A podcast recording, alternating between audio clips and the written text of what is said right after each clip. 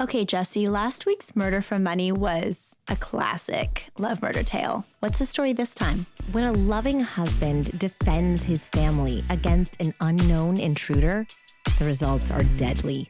The case is quickly closed, but when a mysterious witness comes forward years later, a shocking truth is revealed. I'm Andy Cassette. And I'm Jesse Pray, and this is Love Murder.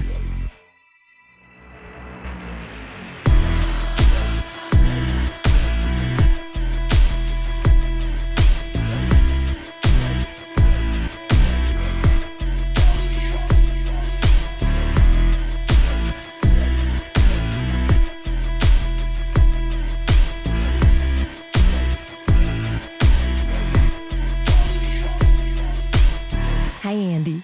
Hi, Jesse. Welcome back, everyone, to Love Murder, a podcast about awful affairs, unbelievable alibis, and love gone fatally wrong. You can find Love Murder on Twitter and Instagram at Love Murder Pod and on Facebook by searching Love Murder Podcast. And as always, if you enjoyed the show, please love slash murder a five star rating on your podcast app, subscribe, and review to help new people discover the show. Okay, this is a very emotional episode for Andy and I because it's our last one that we get to do together. Gosh darn it. Yeah, well, for 2021. For 2021. Like, let's not be so dramatic. Luckily, Andy and her family come to visit quite often, even though I live in the middle of nowhere and she lives in Best friend Los- award. Best friend award. You do. She lives in Los Angeles. You would think my family would be traveling to see her more in a cultural center. But no, we get we get her all the time because she is the most wonderful. It's true. And I never leave my house. Which is fine. I actually get to live my like suburban dreams here. Yes, you do. Yes, you do. We've been having a lot of fun. We're also now on TikTok. So if you are interested in seeing us very poorly try to stay on the the trends of the youth. Or if you have any trend ideas to send our way. Oh my gosh, please tell us what to do. I mean, we're going to start actually doing the true crime thing lately. We've just been kind of doing the whatever thing. I mean, we really we should be recording right now. So anyway, we'll we'll get on top of our TikTok game maybe. But you know, we are in our mid to late 30s here. Mid. so- Closer Mid. to mid. Closer to mid. Like in between mid and late. So, you know. Yes, but thank you guys so much for all of your well wishes. We've had such an extraordinary time being together over this holiday. We've gotten to wear a lot of like similar outfits together, late night on the couch. yes, a lot of uh, binge watching bad holiday movies. Yeah. We love each other. We love you guys. And I think we should jump right in. Although, before we get started, I have to say, sending lots of love to two listeners who requested this story because wowza, is it an insane one? And now I can remove it from my Google Doc sheet. Yes, thank you. Andy has organized your requests. I had them all written on a manila folder, so you can imagine how that was going to go. Now we have over a year of requests. So, yes, thank you to Alicia J and Heather B, who I've talked about before. I think that on one of our very early episodes, we congratulated her on getting engaged, and now she is married with a baby on the way. Yeah. Yay, we love you, Heather. All right, let's get into it. On August 29th, 1995, a chilling call came into the 911 dispatch. Emergency, emergency. There's a man. He beat my wife and I shot him. My God, my wife's bleeding. As the operator sent help, she also asked the man on the line some questions. Is the man still in your house? Yes, he cried. Did you shoot him? Yes, I shot him. He was killing my wife. The operator detected a human noise in the background, and the man blurted out, uh, uh, My baby's crying. I'll call you back. And he hung up. Police and emergency medical technicians rushed to the suburban home in Springfield, Illinois. a cozy enclave where even petty crime was rare, especially at 4:30 in the afternoon. The scene that met them was out of a horror movie. A beloved mother of a 3-month-old baby beaten to death with a hammer. What? Her assailant, a disturbed young man bent on revenge, was lying shot to death next to her. And a heroic, weeping husband who had defended his wife and child against the home invader, but tragically not soon enough to save his wife's life. The cops were quick to confirm the survivor's story, and the case seemed one of clear cut self defense.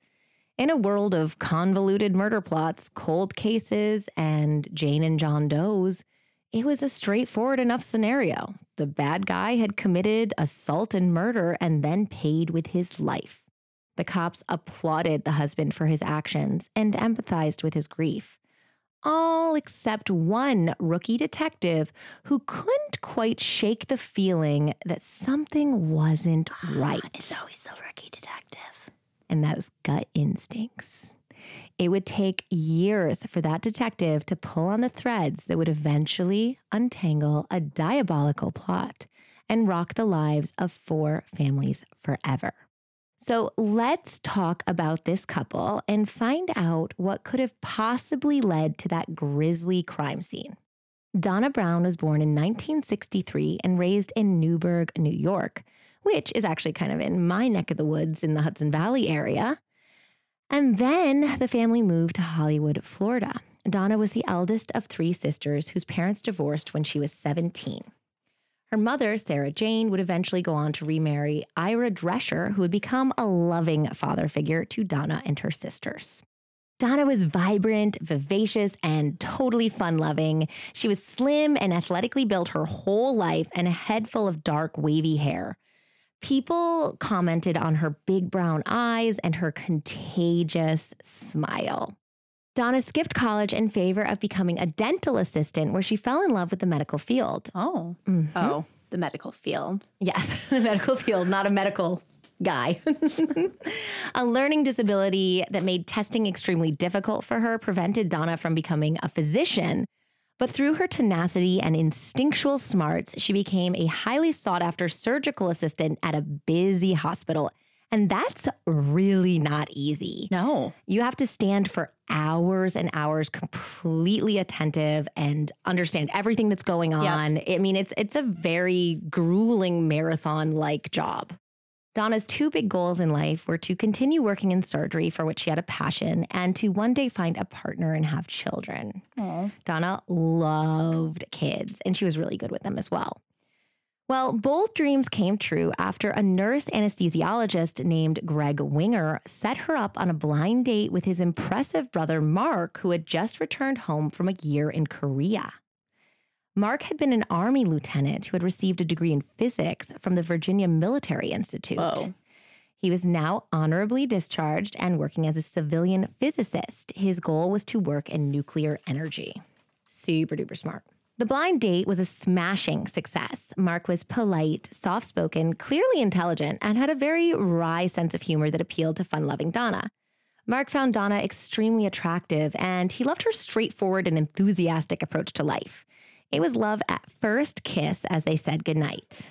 After that evening, Mark told his family that Donnah was a breath of fresh air and that he hadn't ever met anyone like her. Oh. The Wingers embraced Donnah as part of the family immediately, and Donnah's family did the same to Mark.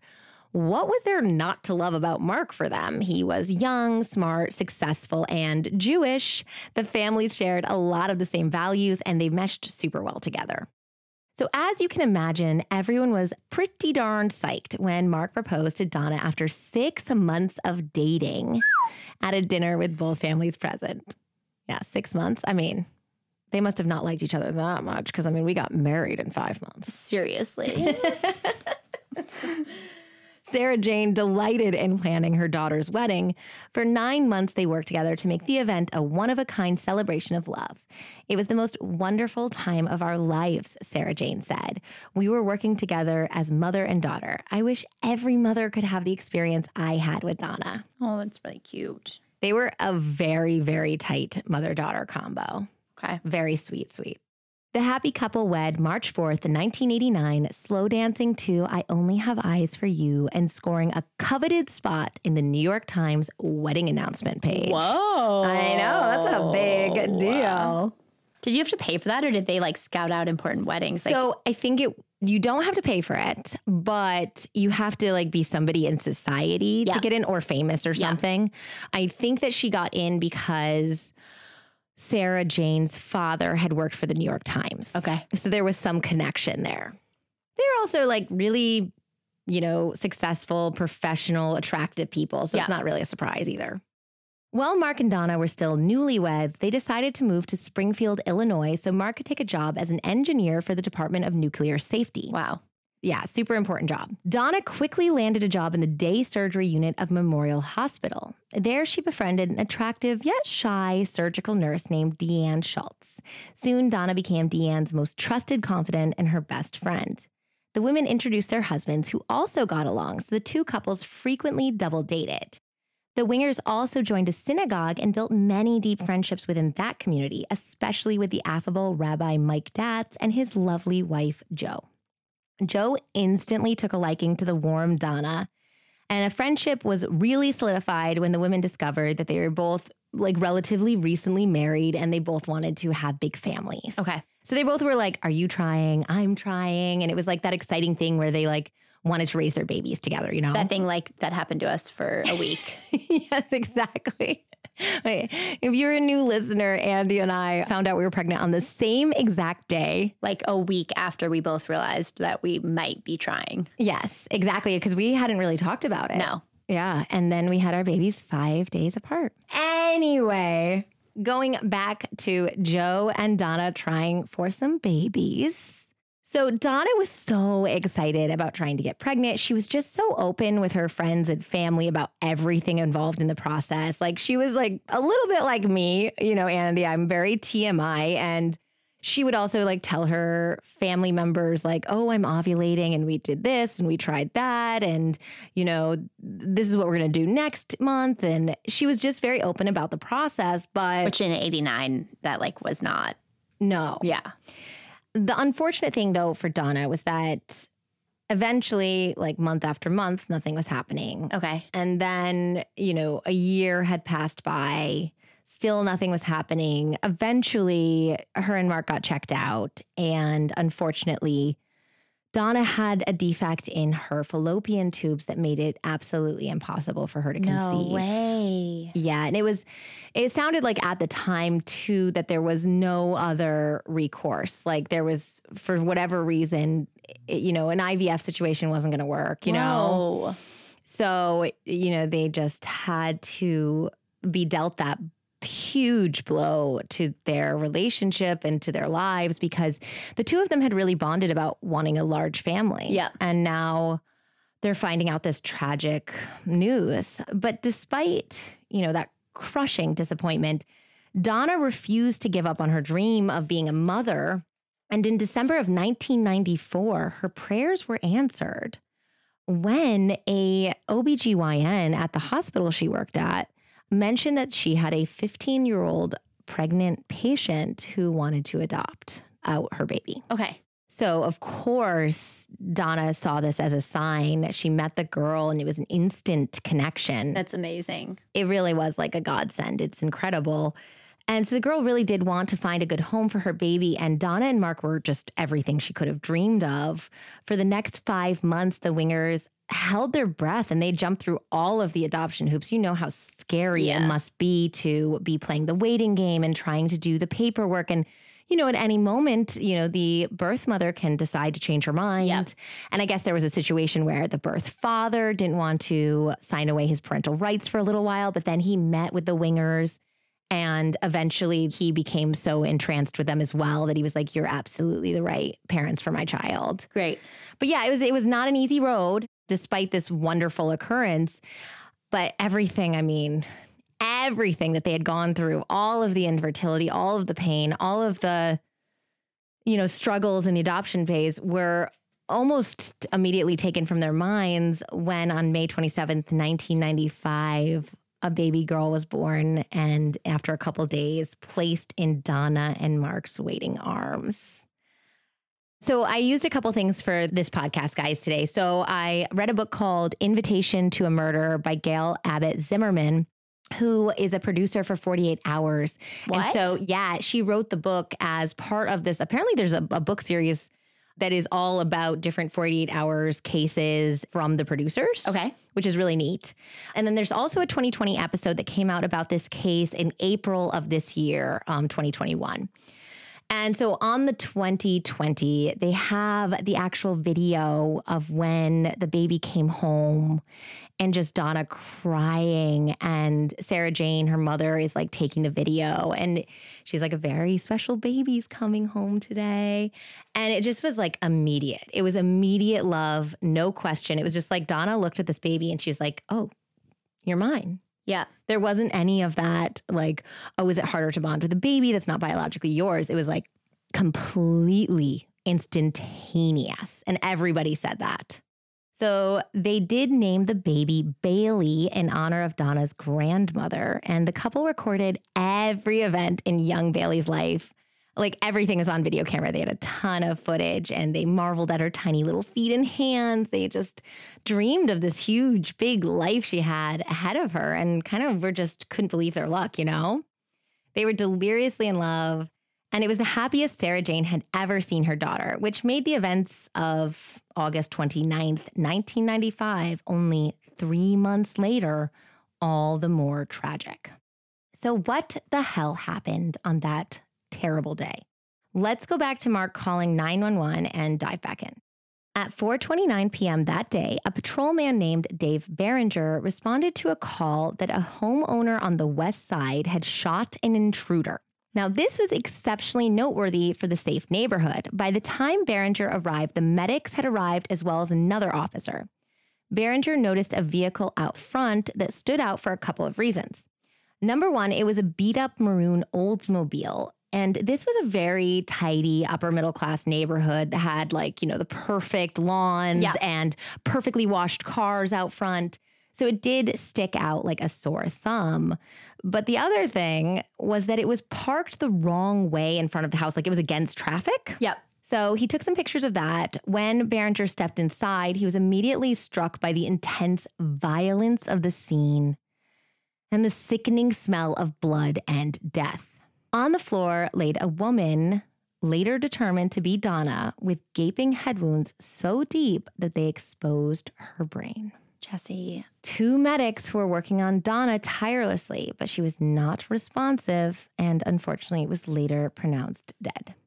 Another victim, a tall, thin male, lay about five feet away who appeared to have been shot in the head. The man was still breathing, but did not appear to be long for this world.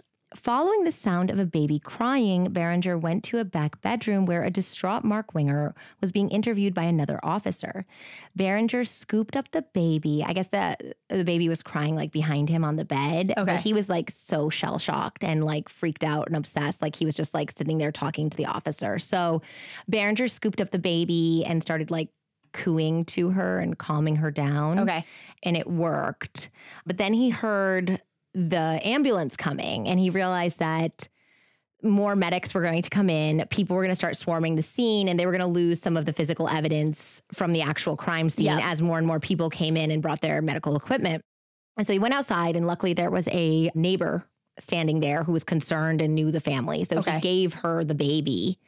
He went to his car, he got a Polaroid camera, and he took a few shots of the crime scene before the medical team could move things around. Okay.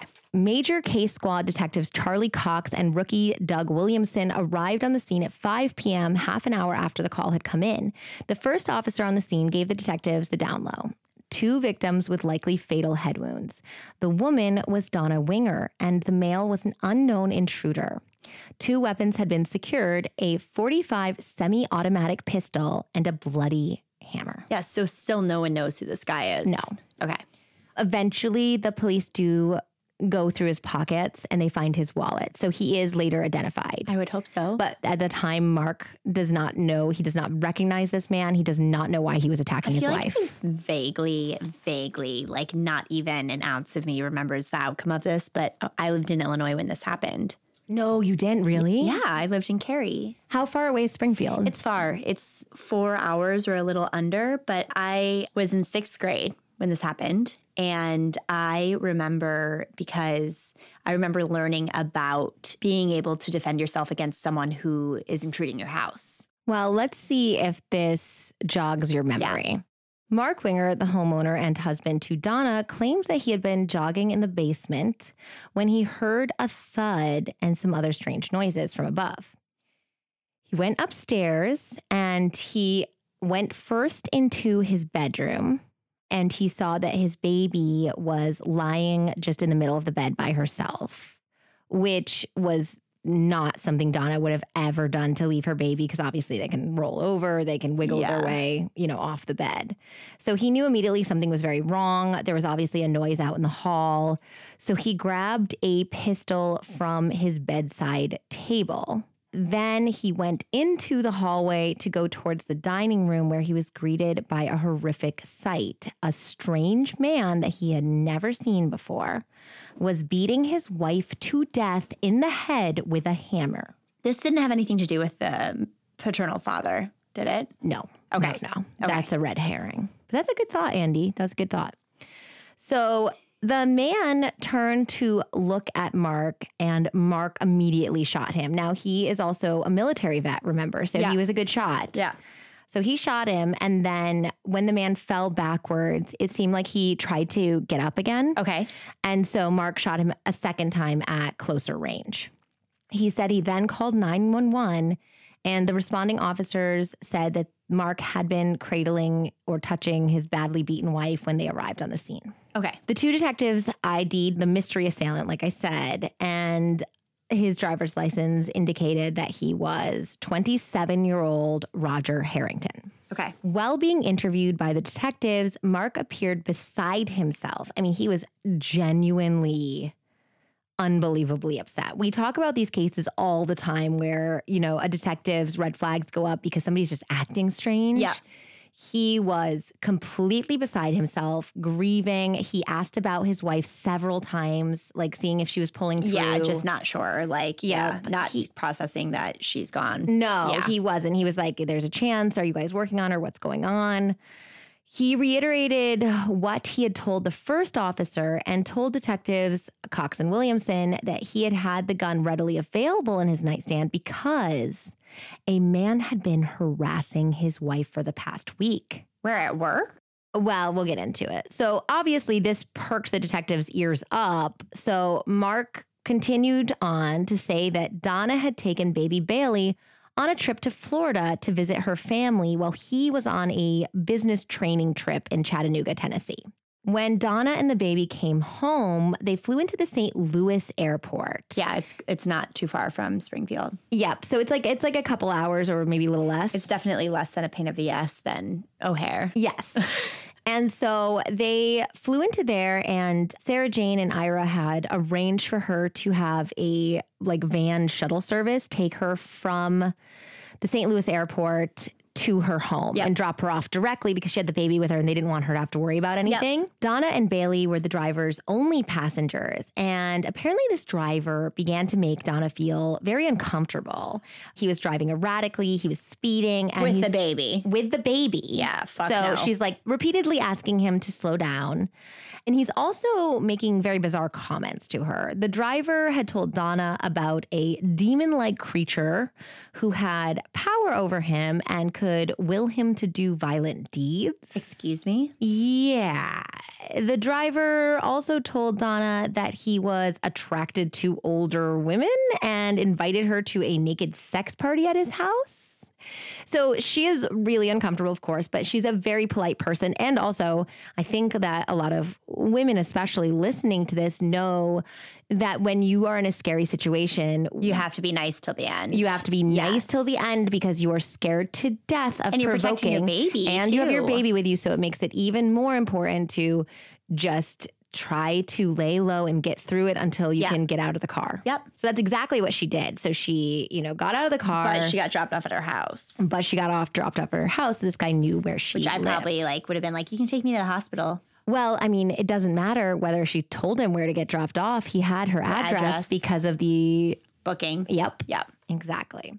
So she didn't immediately tell Mark what was going on because he was at a training for work and he had a really big test on Friday and she was worried that if he was concerned about her that he would be thrown or something. So at this point Mark stops telling the story and he says like I'm really thirsty, I'm freaking out, like there's a diet coke in my fridge. Can you go get one for me? And Detective Williamson agrees. So when he goes to the fridge, he actually finds a handwritten note in Donnah's handwriting that basically outlines this entire shuttle ride. Okay. And so she wrote down, yes, he was speeding. He was talking to me about this demon. I was really uncomfortable. And it says a lot of the same things that Mark has reported to this police officer. Okay. So he's like, all right. So he gets the Diet Coke and he takes that note. The note was in the fridge. It was like on a magnet, like On the pinned to the fridge. fridge. Okay. Yes. And so he takes that into evidence. So he comes back into the interview and he says that even though Donnah didn't want to tell him, she was still freaked out enough that she called her friend Deanne, Deanne Schultz, who I told you about. Yeah. And she had Deanne and I think one of her teenage daughters. I would have called you immediately. Oh, yeah. I would have called you from the fucking car. Yeah. I you absolutely would have. And you'd been like, let's have a nice conversation. Look up his name and address online and call the cops now. Well, you would have texted me that, and then you would have told me to call the cops and then call you so you had someone else to talk Yeah. to. yeah. So she immediately called her friend, had her friend come over, and I think her friend's daughter also came over, Okay. and like they stayed at the house for two more nights. That's great. to make sure that she was okay. Good. So finally, when Donnah told him on Friday after his test what had happened, he was, of course, incensed. I mean, his wife was scared. His baby and his wife's life were threatened if he was driving like a maniac, Mm-hmm. you know? So even without all the weird stuff, that was still not cool. No. So he was like, Donnah, I want you to write down everything that happened, every weird thing. I don't like I don't you want you to spare a detail because we're gonna lodge a complaint to this company to make sure that this maniac isn't driving other people around. Other women, or what if he had like a young woman in the yeah, car? exactly. So then Mark called and he complained to the owner of the company who put him directly in touch with this driver. yeah. What? Yeah, this seems like a real breach of protocol right there. Whoa. I'm going to put you in touch with this potentially insane driver who knows exactly where you live. Yeah. So Mark said that he had talked to the man earlier that same day that Donnah ended up attacked to request that he stop calling Donnah because they were getting uh, hang up calls. Yeah. And they believed that it was this driver because I guess he also had their phone number from the booking as well. Wow. Yeah. So he said that he had called this driver and was like, hey, you really need to stop calling my wife and let me know what we have to do to make that happen. And the guy was just like kind of babbling and he wasn't really making sense. And so Mark just got off the phone with him. So at this point, Mark had asked earlier, like, have you identified who he is? Do you know who he is? Yeah. And the detectives at that point didn't want to say for sure who he was. They wanted to get the story from Mark first, but they knew that his name was Roger Harrington. So they'd been like, we're still working to identify him. And so at this point, after, you know, getting this far into the story, Mark turned to the investigators and he was like, is his name Roger? And at that point, Detective Cox, he talks about on the 2020, he was like, I didn't feel like I could lie to him. No, and if he, yeah, if he's you like know, and he has asking, some information about this guy, you know? And so at that point, he said yes, that the victim's name was Roger Harrington. And Mark shouted, Oh my God, that's him. Roger Harrington was the driver who had been harassing Donnah all week. After speaking to Roger's employer, the detectives discovered that Roger had been suspended from his job following the Winger's complaints. A theory emerged that Roger Harrington had become fixated on Donnah. He knew where she lived, like we said, and after his stalking and harassment resulted in the suspension of his livelihood, he violently confronted the object of his obsession with fatal results. So at this point, Mark was asked if the hammer that was used in the commission of the crime was something that was part of their household or was it something that Harrington brought from his own house? crazy. Yeah. And he said, actually, that was our hammer. It was laying on the dining room table because apparently Donnah had been asking him forever to hang this hat rack. Okay. And so she had told him right before he went to work out, she's like, Look, I'm just leaving this hammer on the dining room table until you get around to this thing. And he's like, I'll do it after my workout in the basement. And that's why the hammer was there. And so apparently he had grabbed it off the dining room table and beat Donnah to death with it. How did he get in the house? That's a big question. And I don't know if their door was unlocked or what the situation was, but they didn't even really ask Mark about this for whatever reason. As the forensics team swept Roger's car for evidence, they comforted Mark, who had just been informed that neither Donnah nor Roger had survived. Mark broke down as he realized his wife was gone and he had also killed a man, which is very heavy. Yeah. So Mark sobbed and he asked Detective Cox if he was going to go to jail for killing Roger. But like you wouldn't if it was just self defense. No, he just didn't. I think he was just really emotionally taken with this whole scenario. And he's like, I lost my wife. I killed a guy. Like, what does that mean for me? You know? Okay. And Cox assured him that if his story checked out, that it was a clear cut case of self defense. Yeah.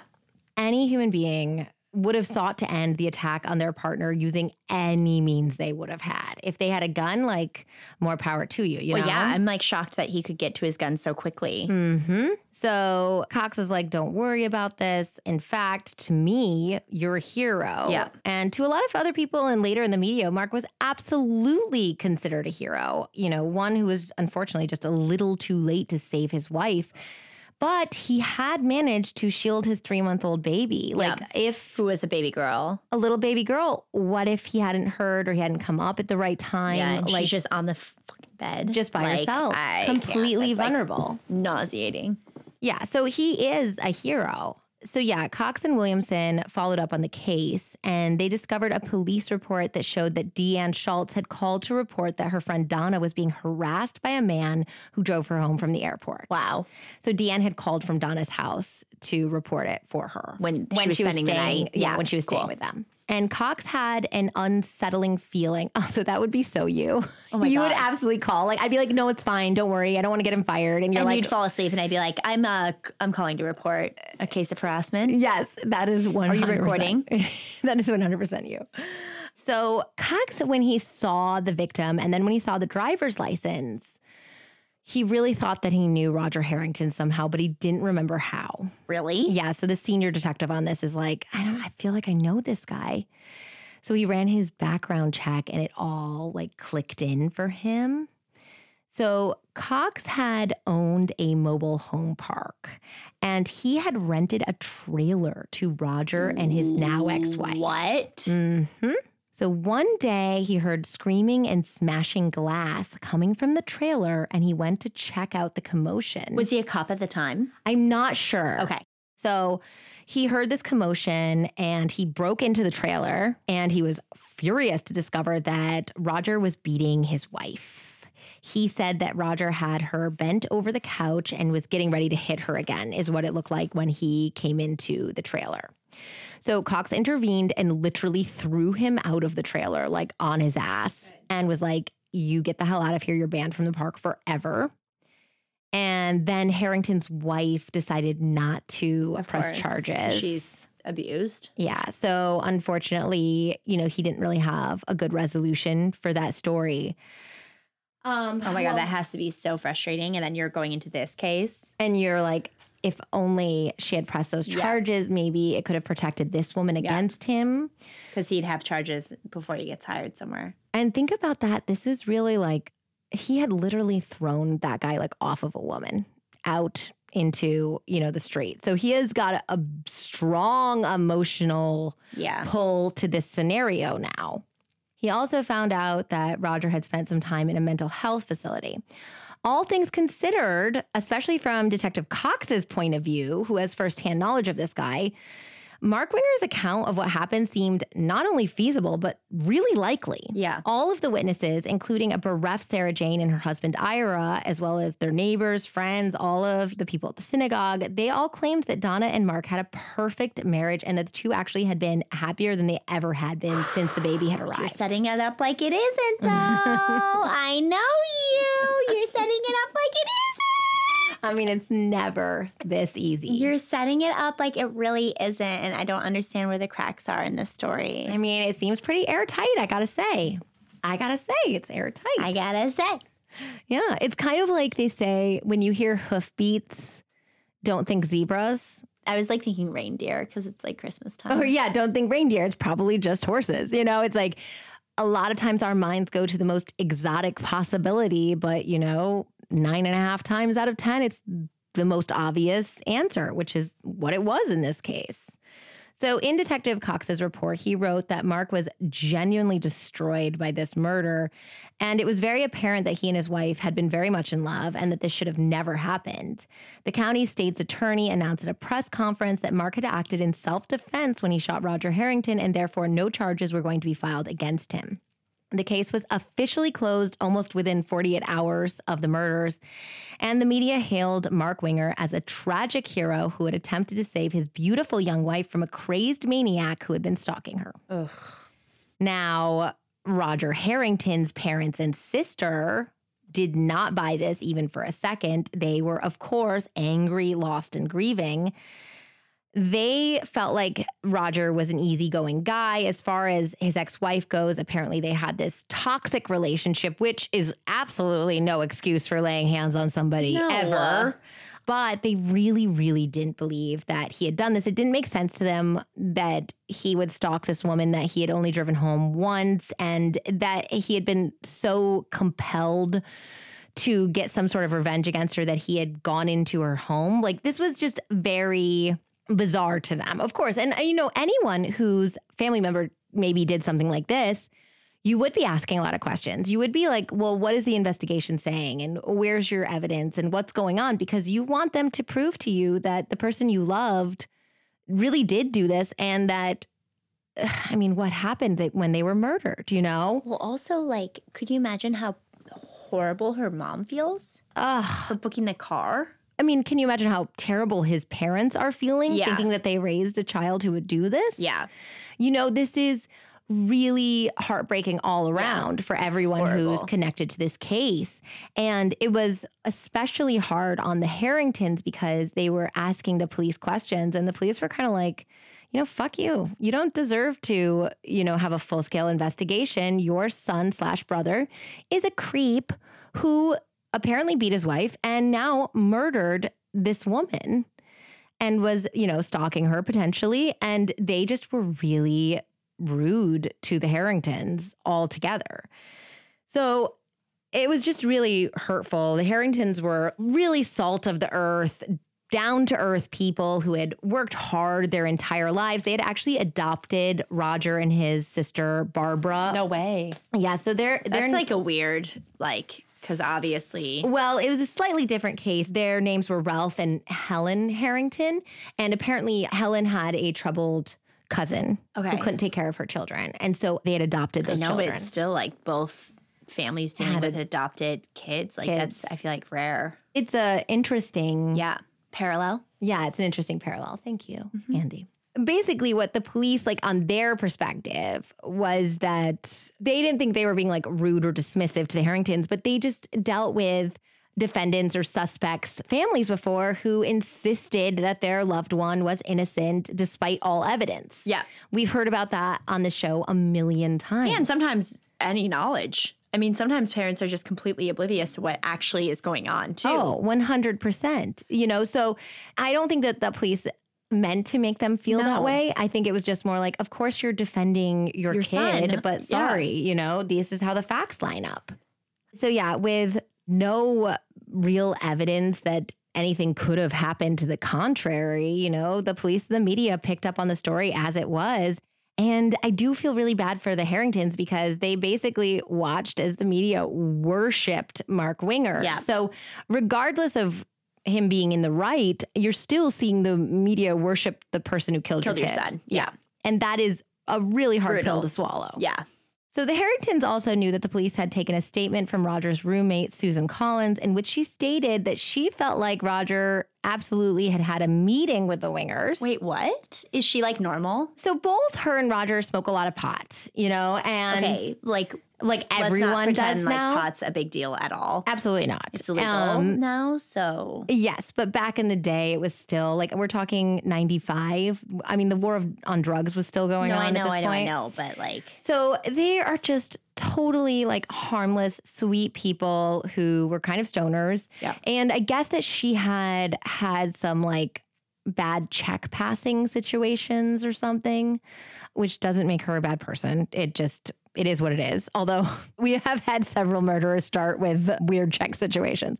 That is not Susan Particularly Collins. females. Yeah, I know, but that is that's not Susan Collins, guys. I'm not Who setting this up. Susan Collins. I'm not setting this up for Susan to be the secret murderer here.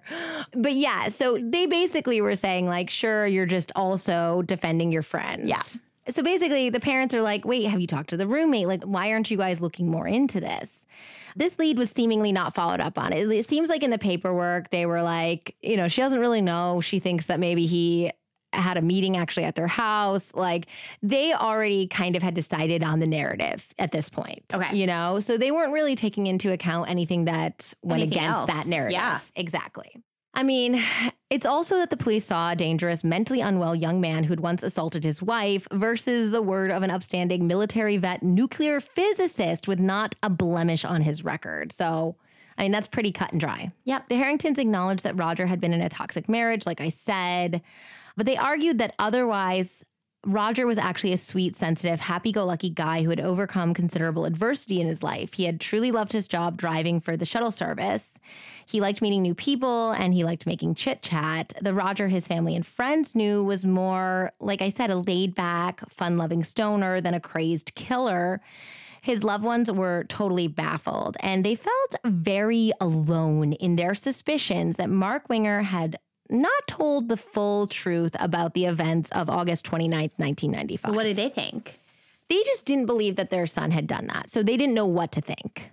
They just like they couldn't imagine a scenario in which he would walk into somebody's house, grab a hammer off a table and just start beating a woman to death. It's pretty like convenient that a murder weapon was sitting on the table. Yes, exactly. So, what they didn't know quite yet was that someone else was starting to question Mark's story.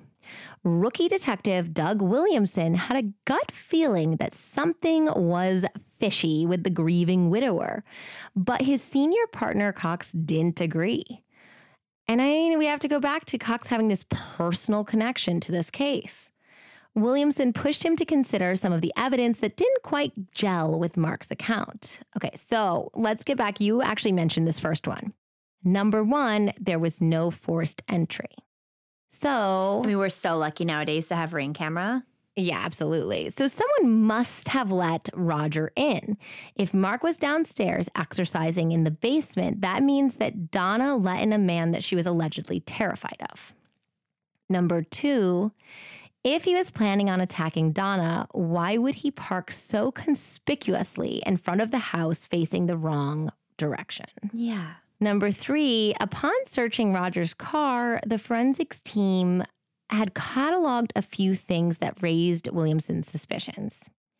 First, there were actual weapons in the car. What? Yeah, he had um, something called a blackjack, which is kind of like a a weaponized tire iron. It's like a tire iron with like a, a handle. Okay. So it's used as like a kind of a club potentially. He also had a sheathed knife. So if he had these weapons in his car and he was planning on coming in to hurt Donnah, why would he leave it up to chance that he would just happen to find a murder weapon lying around? He wouldn't. He absolutely would not. The other thing that they found in his car, and this was huge to Williamson, this was the big tip off for him, was a piece of paper that had Mark Winger's name and address on it, as well as the time 430. Okay. So you don't plan what time you're going to go murder someone with a random ass weapon from their table. It certainly indicated to the rookie detective that Roger had had an appointment, like Susan Collins had said, to meet with Mark. Also, at the scene, they had found a travel coffee mug and a pack of cigarettes belonging to Roger Harrington sitting on the dining room table. Would a killer bring his coffee and cigarettes to a murder? However, if you thought you were just going in to have a conversation, you'd be like, oh, this might be a tense conversation. I'm gonna bring my coffee, I'm gonna bring my smokes, and we're gonna get through this, you know? Yeah. At a meeting at the, you know, police department, Williamson attempted to point out the red flags and asked the department to subpoena phone records from Mark Winger, Roger Harrington, as well as the Tennessee hotel where Mark had been staying. Okay. But the request was denied.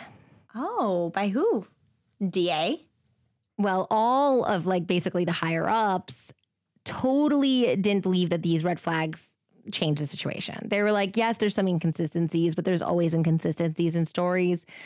We know that Mark Winger killed Roger Harrington in self defense. And basically, the supervisors at this point didn't want to do anything that would embarrass the department or cause this grieving husband more pain. They fully believed it. And they also thought that maybe he was just like, you know, he's a rookie detective. Like he's questioning everything. Maybe he's being a little overzealous, you know? Yeah, but Trust your gut. So. So. yeah, they ordered Williamson to drop it. So he was frustrated, but he did obey orders, but he could never get away from that feeling that something was very wrong about Mark Winger. In January of 1996, with the case very fully closed. I mean, it had been closed for months. Really? Yeah. I mean, they closed they closed it essentially two days after the murders. That's crazy. So in January, Detective Cox was surprised when Mark reached out to get his gun back from the evidence. Okay. Now, this was a very strange request. I mean, occasionally people did do it, but for the most part, when you shoot somebody or when your gun is involved in a murder, you do not want the reminder of that terrible day hanging around in your house. No, like buy a new gun. Exactly. Like, so that was the first thing that tipped Detective Cox off that something wasn't quite right. And then when he came to get it, he kind of like hung around and he was like, So what's going on with the case? Like any um, new details coming to light? What's going on? And he's like, your case has been closed for like basically since it happened. We know that you shot in self defense, and that's that's it. And he was like, oh, oh yeah, of course. Like, cool, cool, cool, cool. And Cox started to get Whoa. suspicious at this point, even though he had fully believed Mark Winger had been on his side. But he just like didn't know why somebody would be sniffing around a closed case if that person truly had acted in self defense. Yeah, that's not a good sign. So soon, other friends of Mark's were also noticing that he was behaving out of character. Only a few months after Donnah was killed, Mark dropped by the Datz's house while Rabbi Mike was out. And he apparently like made these very strange comments to Joe, like these lascivious comments about like she was essentially saying, I miss Donnah. And he's like, I do too. I just I miss having sex with her. I miss like feeling a woman's touch. I feel like I'm having such a hard time healing from this grief because I don't have a woman in my life. And kind of coming on to her in a weird way, being like, it would be so healing if I could feel the love of a woman. So yeah, Ew. she she was like, I am so uncomfortable with this. And she told her husband later about it. And then much later, another woman in their friend circle would later complain of a similar situation. Whoa. Mark also told Mike, the rabbi, that he was thinking of taking a vacation to South Africa. This was around six months after Donnah had died. And he was like, Do you think it would look bad if I brought a woman with me? And first of all, Mike did not ask any questions about who this potential woman would be or who he was dating or what was going on. But he was like, hey, as your rabbi, I really think that you need to take some time to grieve. This is a serious loss. You need to be fully present for your infant daughter. I don't think you need to be taking vacations with a woman right now. Six without months. your daughter. Yeah, without Ooh. his daughter. Uh oh. Yeah, and at this point too, um, Sarah Jane and Mark's mother were doing a lot of the heavy babysitting lifting like and you know they were totally cool that they were like we understand he's gone through this terrible situation. We'll do everything we can to take care of bailey. But eventually i mean sarah jane and ira live in florida so they have to return to their life you know? So after a little while he ended up hiring a nanny and then that nanny didn't work out i was gonna say what? Did he sleep with her i don't know why actually the first nanny didn't work out it could have been absolutely could have been but then a few months after, I think it's little less than a year after Donnah died, he ended up hiring another 23 year old nanny named Rebecca. You sleep with her?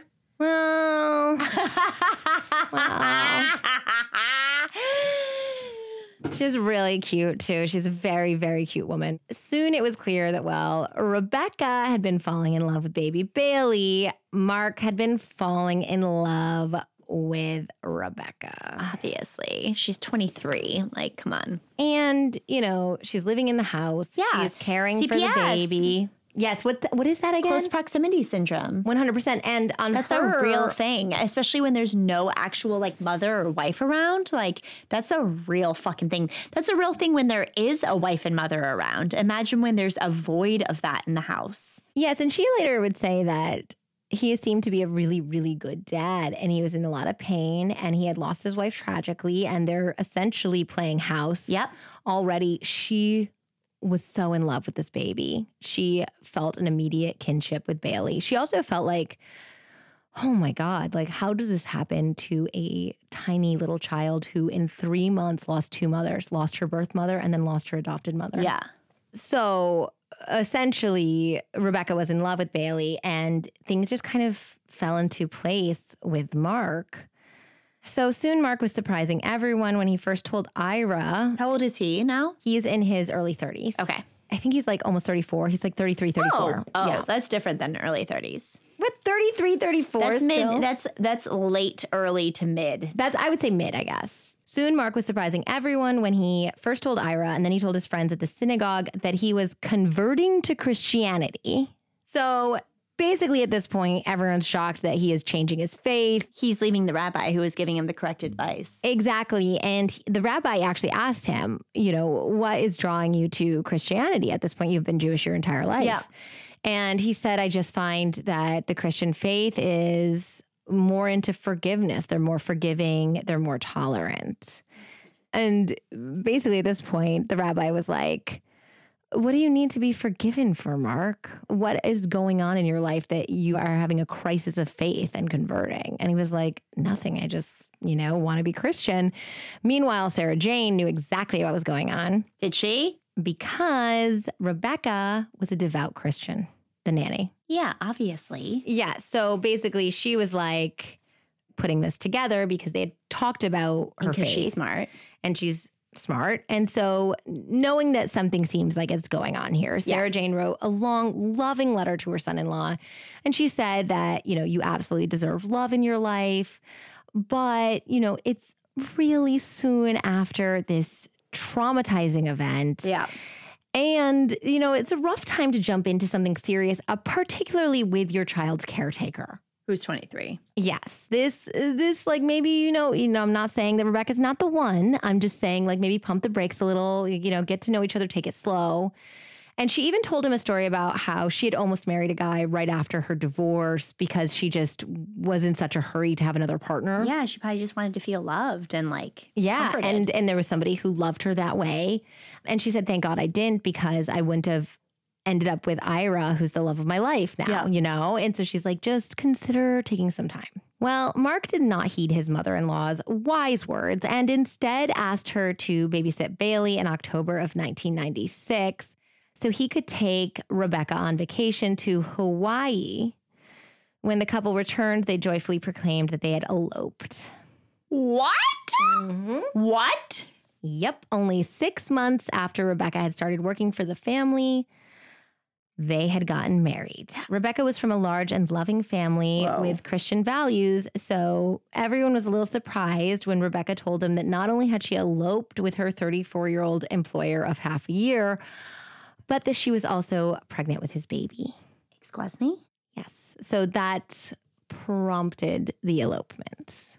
As well as his conversion to Christianity, Rebecca is also featured on the 2020, and she talks about how, because of their fertility issues, Mark didn't know if he was able to get anyone pregnant either. So apparently, they hadn't been using protection because she was told it was not likely that he was going to ever be able to have children. And then lo and behold, they got pregnant, and he was the one who was like, let's get married, let's do this. Like, I'll convert to Christianity. We can raise our children Christian. Like, we can have the whole life together, and you can be Bailey's mom, you know? No one thinks this looks bad. Oh, well, I don't think Mark cared. I really, I really don't. And I mean, as far as Rebecca goes, she was all in. She saw him day in, day out. She said he was a wonderful father. And she had first and foremostly really fallen in love with the baby. But secondarily, she loved the way that man loved his baby, you know? And how he was like a hometown hero. Exactly. So her family is a little surprised, but they're a very loving family. So they rallied around her and they completely supported the marriage. They were so excited to welcome Bailey into their family as well as, you know, the new baby that was on the way. But I guess Rebecca's brothers always kind of had some reservations about this, as brothers would when it's your 23 year old sister and her 34 year old employer. Were they know? older or younger? I got the feeling they were older, but I'm not entirely sure. I didn't look it up. Okay. Yeah. So they're also on the 2022, the brothers. Okay. So the news was bittersweet for the Dreschers, who did want Bailey to have a mother. And of course, they wanted Mark to have a partner as well. But they couldn't help but feel raw about it happening so soon after Donnah's death. She had been murdered just over a year earlier, and now he was married with a baby on the way. I mean, we're talking she was killed August 29th, 1995, and he was married in October of 1996. Yeah, that's insane. And she's they're already announcing that the baby's on the way, so that means they're a few months in. Yeah. Which means they've been having sex for a few months. Yeah. Whoa. So, this painful feeling intensified when Mark told them that he and Rebecca were moving out to a big house in the country with plenty of room for the more children they wanted to have. And that had been Donnah's dream. She mm-hmm. wanted to move to a big house in the country and have just like a house full of children. And to Sarah Jane, it just felt like her daughter was being replaced in her own life, you know? Yeah. And so fast. Too fast. And an even sadder twist, it was only because of Donnah's murder that the new couple could afford the upgrade to the new house. Donnah's life insurance. Stop. Stop it. Stop. Stop. Stop. Stop. Don't even. Don't you. Don't you even. Wine break. Don't you even. What had he increased it like six no, months no, no, before? no, no, no. This is like as far as these cases go, this is not an ungodly amount of life insurance money. Her life insurance had paid out $150,000.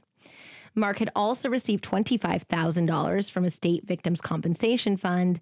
And I guess Bailey was also entitled to dispensation from Social Security.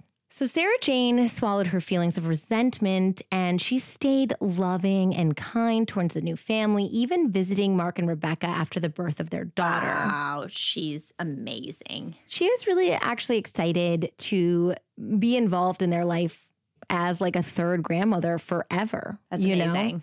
she had a lot of love for Mark. And, you know, we are talking about how this rookie detective has these uh, feelings of distrust towards Mark, but Sarah Jane did not. I mean, she really looked at Mark like a son. And she was very optimistic that she would be welcomed into their family and see their new children as also like her grandchildren, you know? However, Mark began to cut off people from his old life, first refusing to speak to Mike and Joe Datz, the rabbi and his wife, and then informing Sarah Jane that he would not confuse Bailey by allowing the child to call her grandma. So he's a fucking dick. Huge fucking dick. I mean, Ira is a very protective husband. He's on the 2020. He's interviewed for the book. And this was like something that made him lose his mind because he's watching his wife, who has gone through a grief that none of us can imagine unless you've been through I don't and feel like that's necessarily being protective. I feel like that's being fucking reasonable. yes, like, that, I don't think that you're that going to tell a woman who has lost her daughter. And who's adopted this granddaughter when her daughter was alive and now lost her daughter and still wants to be involved as a And she's grandmother. saying she will never call you grandmother. yeah, that's And so uh, Sarah Jane was like, please, please, please, like, this is the only connection I have to Donnah. And Donnah was the one who brought her into, into my yeah. life and wanted me to be a huge part of her life, you know, and had her call me grandma. You know, this was a big deal for Sarah Jane. But nothing, they wrote each other letters back and forth. And essentially, Mark just said, No way. I don't, I don't want to confuse her. She has two grandmothers. She has a mother. She doesn't even remember Donnah, and she never will. And in fact, my wife is adopting Bailey officially. So that's her mom. Wow. So you can imagine how devastating that was to Sarah Jane, to Ira, to Donnah's sisters. I mean, just completely devastating. This is like a year later. Do you know how fast a year goes by this was a little bit longer. I think that Bailey was like three when this happened. Yeah, but a couple. Of, I mean, I feel like you literally had Alden yesterday. and I know now she's three. Yeah. yeah, it's it's fast. So I mean, it's it's like- especially fast when you're you're dealing with trauma and Yeah. you're dealing with grief Yeah. and you're dealing with loss. So yeah, having divested himself of everyone who mourned his wife, Mark then set about trying to profit off of her murder even more by Excuse me. filing a wrongful death civil suit against the shuttle van service for not properly vetting Roger Harrington. So, owner Ray Duffy claimed that a background check had been run on Roger and it had been clean. His ex wife had never pressed charges, so he had never been convicted of anything. Roger was a well liked and responsible employee who had never had a previous complaint, Ray Duffy said. You would definitely have a previous complaint if you're talking about like being possessed by demons and You would think so, right? yes, yeah, So Ray said that he did do the cautious thing by immediately suspending Yep. Roger as soon as the complaint Yep. had come through. He did say he talked to Roger about it, and Roger was mystified about the allegations. He admitted to speeding, saying that his cruise control had been set to 78 miles per hour. But he said he thought that his conversation with Donnah was pleasant and that she even tipped him well. I mean, the other thing with this so called demon was that his friends and family members said it was more like, like how some people talk about guardian angels or, you know, their faith. Like it was just like this mask he had in his room that he talked about, like guiding him. So there might have been some talk about some presence, but everybody who knew him said it wasn't usually something where he'd be like, I'm possessed and it makes me violent. It was just like, like some like idol belief system, you know? So, Mark's attorney also alleged that Roy Duffy had contributed to the conflict, which you noted right away, by giving Mark Rogers' direct phone number rather than addressing his employee himself. yeah. But Ray said that that was categorically untrue. In fact, he had noted how odd it was that Mark had insisted over and over again on getting Rogers' phone number and contacting him himself. Whoa. So Ray was like, when people lodge complaints, they want to talk to the boss, they want to talk to the owner, they don't want to talk to like the guy they're complaining about. Never. So he's like, that was super weird. So he's like, I absolutely remember that, yes, I did give him his contact information, but only because he demanded it.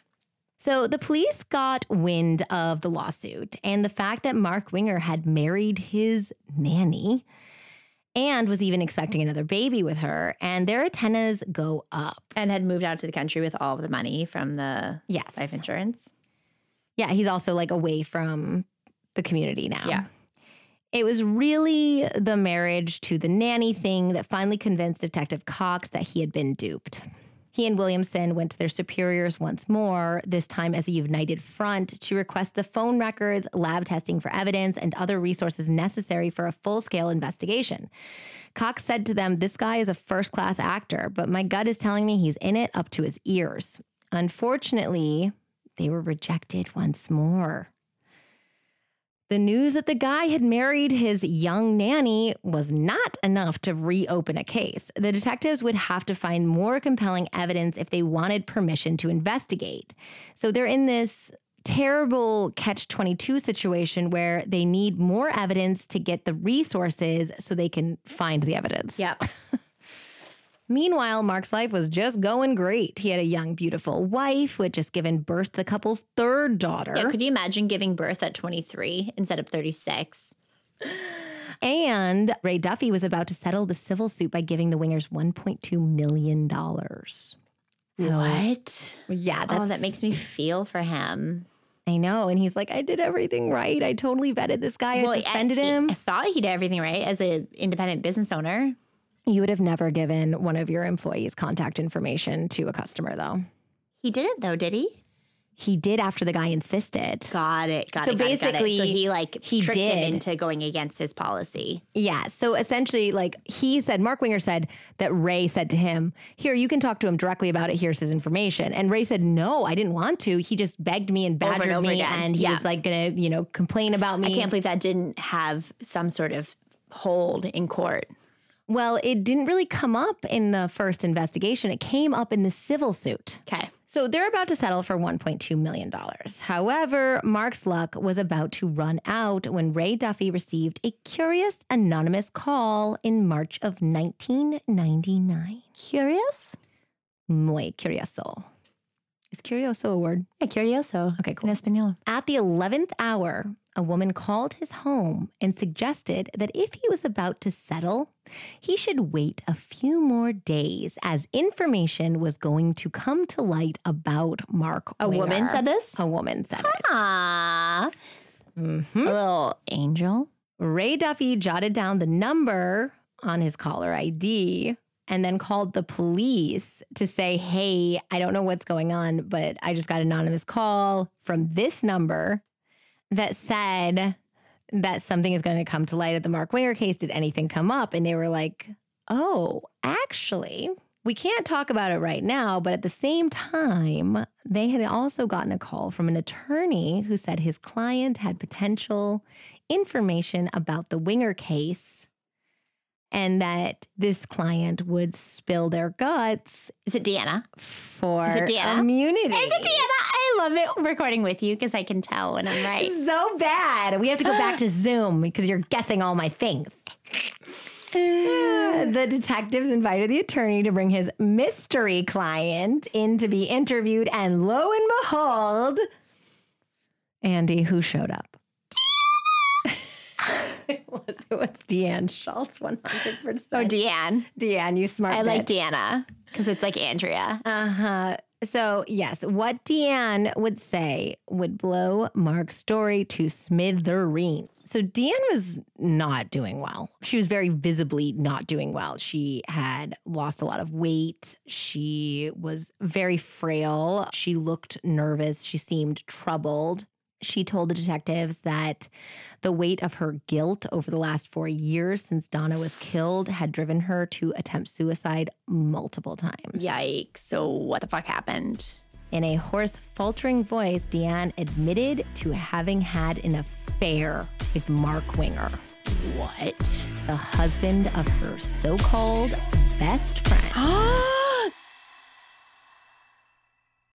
As 2021 is coming to an end, I've started thinking about my New Year's resolutions. For me, I am definitely looking to focus on detoxing, cleansing, and just getting back to a healthy way of living. Ditto. 2022 is going to be the year of routine and health for me. We all want to take better care of ourselves in the new year, and an important part of self care is taking care of your skin. And that's why we are excited to partner with Apostrophe. Whether you're dealing with breakouts, noticing signs of aging, or looking to even out your skin tone, Apostrophe will help you get glowing skin this new year. Apostrophe is a prescription skincare company that offers science backed oral and topical medications that are clinically proven to help clear acne. Apostrophe connects you with a board certified dermatologist who will create a personalized treatment plan that is perfectly tailored to your unique skin. Simply fill out Apostrophe's online quiz about your skin goals and a medical history. Then snap a few selfies, and your dermatologist will create your customized treatment plan. Apostrophe treats all types of acne, from hormonal acne to facial acne, and even chestney, backney, and buttney. They treat breakouts from head to toe. And I am just so glad that I tried Apostrophe. Uh, about a month ago, I got on a new oral prescription medication that is already, I'm seeing a difference in my skin. I mean, Andy, you know how it is with the hormonal acne recently. Yeah, it's painful. I can't wait to get on the skincare train with you. We have a special deal for our audience. Save $15 off your first visit with an apostrophe provider at apostrophe.com slash lovemurder when you use our code lovemurder. This code is only available to our listeners. To get started, just go to apostrophe.com slash lovemurder and click begin visit. Then use our code lovemurder at sign up and you'll get your first visit for only $5. That's A-P-O-S-T-R-O-P-H-E dot com slash lovemurder and use that code lovemurder to get your dermatologist crafted treatment plan for $5. And we thank Apostrophe for sponsoring this podcast. Gaps in the diet shouldn't be ignored. Over 97% of women aged 19 to 50 are not getting enough vitamin D from their diet, and 95% are not getting their recommended daily intake of key omega 3s. Rituals Essential for Women 18 Plus multivitamin was formulated by exhaustive research to help fill nutrient gaps in the diets of women aged 18 and up. It is formulated with nutrients to help support brain health, bone health, blood health, and provide antioxidant support. But Ritual didn't stop there. They invested in a gold standard university led clinical trial to prove the impact of Essential for Women 18 Plus multivitamin. The results? Essential for Women 18 Plus was shown to increase vitamin D levels by 43% and omega 3 DHA levels by 41% in 12 weeks. Wow. Well, you don't really have to tell us because we are loving Ritual. We were obsessed with their prenatal. I mean, I don't know which one of us found it first. I did. of course you did, you trendsetter. But yeah, she found it first and she told me that I had to take it as my prenatal. And I'm so excited that we did. I felt like a pro because it was my first baby and it was your second. And I was like, this is what I'm doing. And then you followed suit. and right now, Ritual is offering our listeners 10% off your first three months. Visit ritual.com slash lovemurder and turn healthy habits into a ritual. That's 10% off at ritual.com slash lovemurder. This holiday season, I want to give a gift to my loved ones that makes them feel special and unique, just like the relationship we share. That's why I'm giving everyone I care about Storyworth. Storyworth is an online service that helps you and your loved ones preserve precious memories and stories for years to come. It is a thoughtful and meaningful gift that connects you to those who matter most. Every week, Storyworth emails your relative or friend a thought provoking question of your choice from their vast pool of possible options. Each unique prompt asks questions you've never thought to ask, like what's the bravest thing you've ever done in your life? Or if you could see into the future, what would you want to find out? Andy, you know I like the juicy ones. Like, who is one of your first crushes and what was special about them? Yeah, you do. After one year, Storyworth will compile all of your loved ones' stories, including photos, into a beautiful keepsake book that you'll be able to share and revisit for generations to come. This is truly something that is becoming part of our family legacy. These books are such a phenomenal way to come together and remember what's really important. Reading the weekly stories helps connect you with loved ones no matter how near or far apart you are. I learned a lot about my grandparents when they were younger from my parents that I never knew. Oh, Andy, I want to hear those stories. With Storyworth, we get to give those we love most a thoughtful, personal gift from the heart and preserve their memories and stories for years to come. Go to storyworth.com slash lovemurder and save $10 on your first purchase. That's storyworth.com slash lovemurder to save $10 on your first purchase. Okay, lovers, you've probably heard us gushing about getting to be together for the past few weeks. It's our annual tree fetching celebration and the official kickoff of the holidays. Yep, and by now you've probably seen about a thousand gift guides for the holiday season. Gifts for mom, gifts for guys, gifts for your neighbor's cousin's dog. you could study all those gift guides and shop at 10 different places or you could start your shopping at Raycon and get a gift everyone will use Raycon wireless earbuds. These things are so convenient. When you're on the move as much as our family does, they're absolutely essential. Totally. And they're also just amazing around the house if you're a homebody like me. They make it so much easier to clean, cook, prep a true crime podcast, you know, everything while wearing them. Raycons give you an amazing audio quality wherever you go. Whether you use them to pump up, to wind down, to work, to work out, They'd be useful for anyone on your list. Even better for you, they start at half the price of other premium audio brands. With their latest model, you get three new sound profiles to make sure everything you're listening to sounds its best with just the right amount of bass. So, pure mode is used for podcasts, blues, and instrumental type music. Balance mode is also great for podcast listening, as well as rock and heavy metal, and bass mode for hip hop, EDM, and reggae. Raycons are available in five stylish colors, so you can pick a perfect one for everyone on your list. With free shipping and returns, gifting is easier than ever. The holidays are coming up faster than you think. Now is the time to knock out that gift list and avoid the last minute shipping scramble. Especially because right now, our listeners will get 15% off site wide with code HOLIDAY at buyraycon.com slash lovemurder. Go to buyraycon.com slash lovemurder and use code HOLIDAY to get 15% off your entire Raycon order. Buyraycon.com slash lovemurder. So, this affair had started emotionally with Mark counseling Deanne over her failing marriage to John Schultz. And that had started kind of in the spring. And then little by little, it got more sexual in nature until they actually had sex in July, a little more than a month before Donnah was killed. Whoa. Yes, and it did continue after her murder. Deanne frequently met Mark on business trips. He had confided in Deanne that he wanted out of his marriage. He could not stand the fact that Donnah was unable to have children. It's disgusting. Disgusting. He told her that having biological You're supposed to fall in love with your partner first. Yes, and you guys deal with whatever comes your way. So he's a narcissist. Yes, who you have things that throw curveballs in your life. Yeah, Like, but maybe he's a you're infertile. He wants his own What if your loved one gets into an accident and they become a paraplegic? That's nobody plans for that, but you No. stay with them. Yeah. You know, you care Not for them. though. You love Not your him. person. Not him. Not this guy. Nope.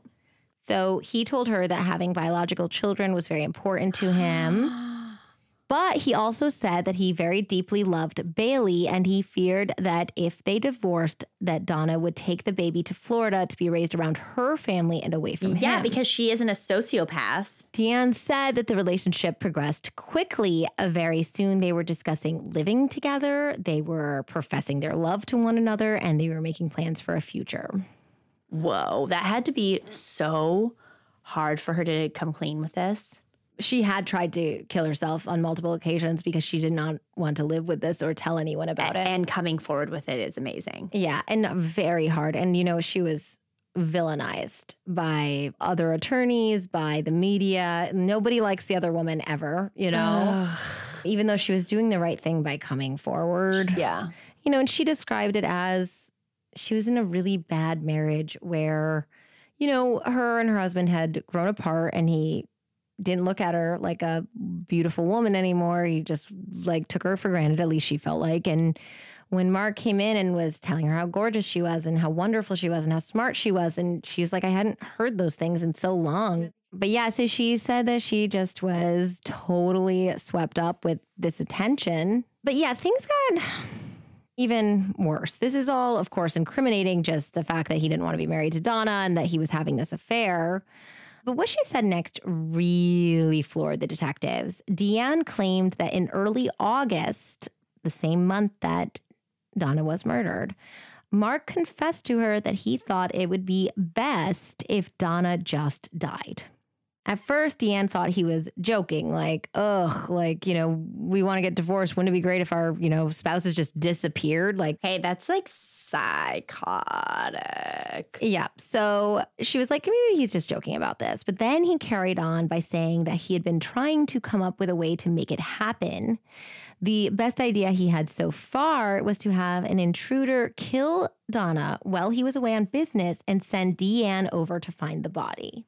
Deanne told him he was being crazy and the conversation was dropped, but Mark brought it up at least twice more. Each time Whoa. Yep. Each time Deanne said, this is what she said, she told him that they simply needed to divorce their respective spouses. Just get a divorce. Just get a divorce. But later, when Mark found out that Donnah had had this bizarre experience with the Yeah. shuttle driver, he realized he had the perfect scapegoat. He told Deanne, I have to get that driver in my house. Now, Deanne said that she thought that he meant that he wanted to confront the driver for driving dangerously and erratically with his baby in the car. So now Deanne was saying that it took a while for her to realize after the murder that when he said, I have to get this driver in my house, that maybe this was a murder plot. Yeah, yeah. But like, who's gonna rationally think that way? I mean, it's crazy. It's a crazy concept. So I feel like after talking about however many episodes this is now and listening to however many podcasts we've listened to, in real life, I still would not think that way. No, I still wouldn't either No. because it was like I said with the hooves and the zebras and the Yeah. horses, like everything fit, you know? Yeah. And the thought that somebody would mastermind Yeah. this situation is just so far out of human Irrational, you know, normal human behavior. So at first, Deanne, you know, like we're talking about, stayed willingly in denial, believing that the murder was just a tragic coincidence. Like Yeah. he had talked about wanting his wife dead and she ended up dead, but it had to be a coincidence because she said, after all, the police had investigated and immediately cleared Mark. She felt like, hey, if it's good enough for professional detectives, it should be good enough for me, you know? So this was the piece of the puzzle that Williamson and Cox had been waiting for. They found Deanne completely credible, and suddenly they not only had motive, but the murder plot came together seamlessly. Was she still with her husband? She was at this point, in fact, she had first confessed it to her husband. That's that's great that she did. and he was the one who pushed her to come forward.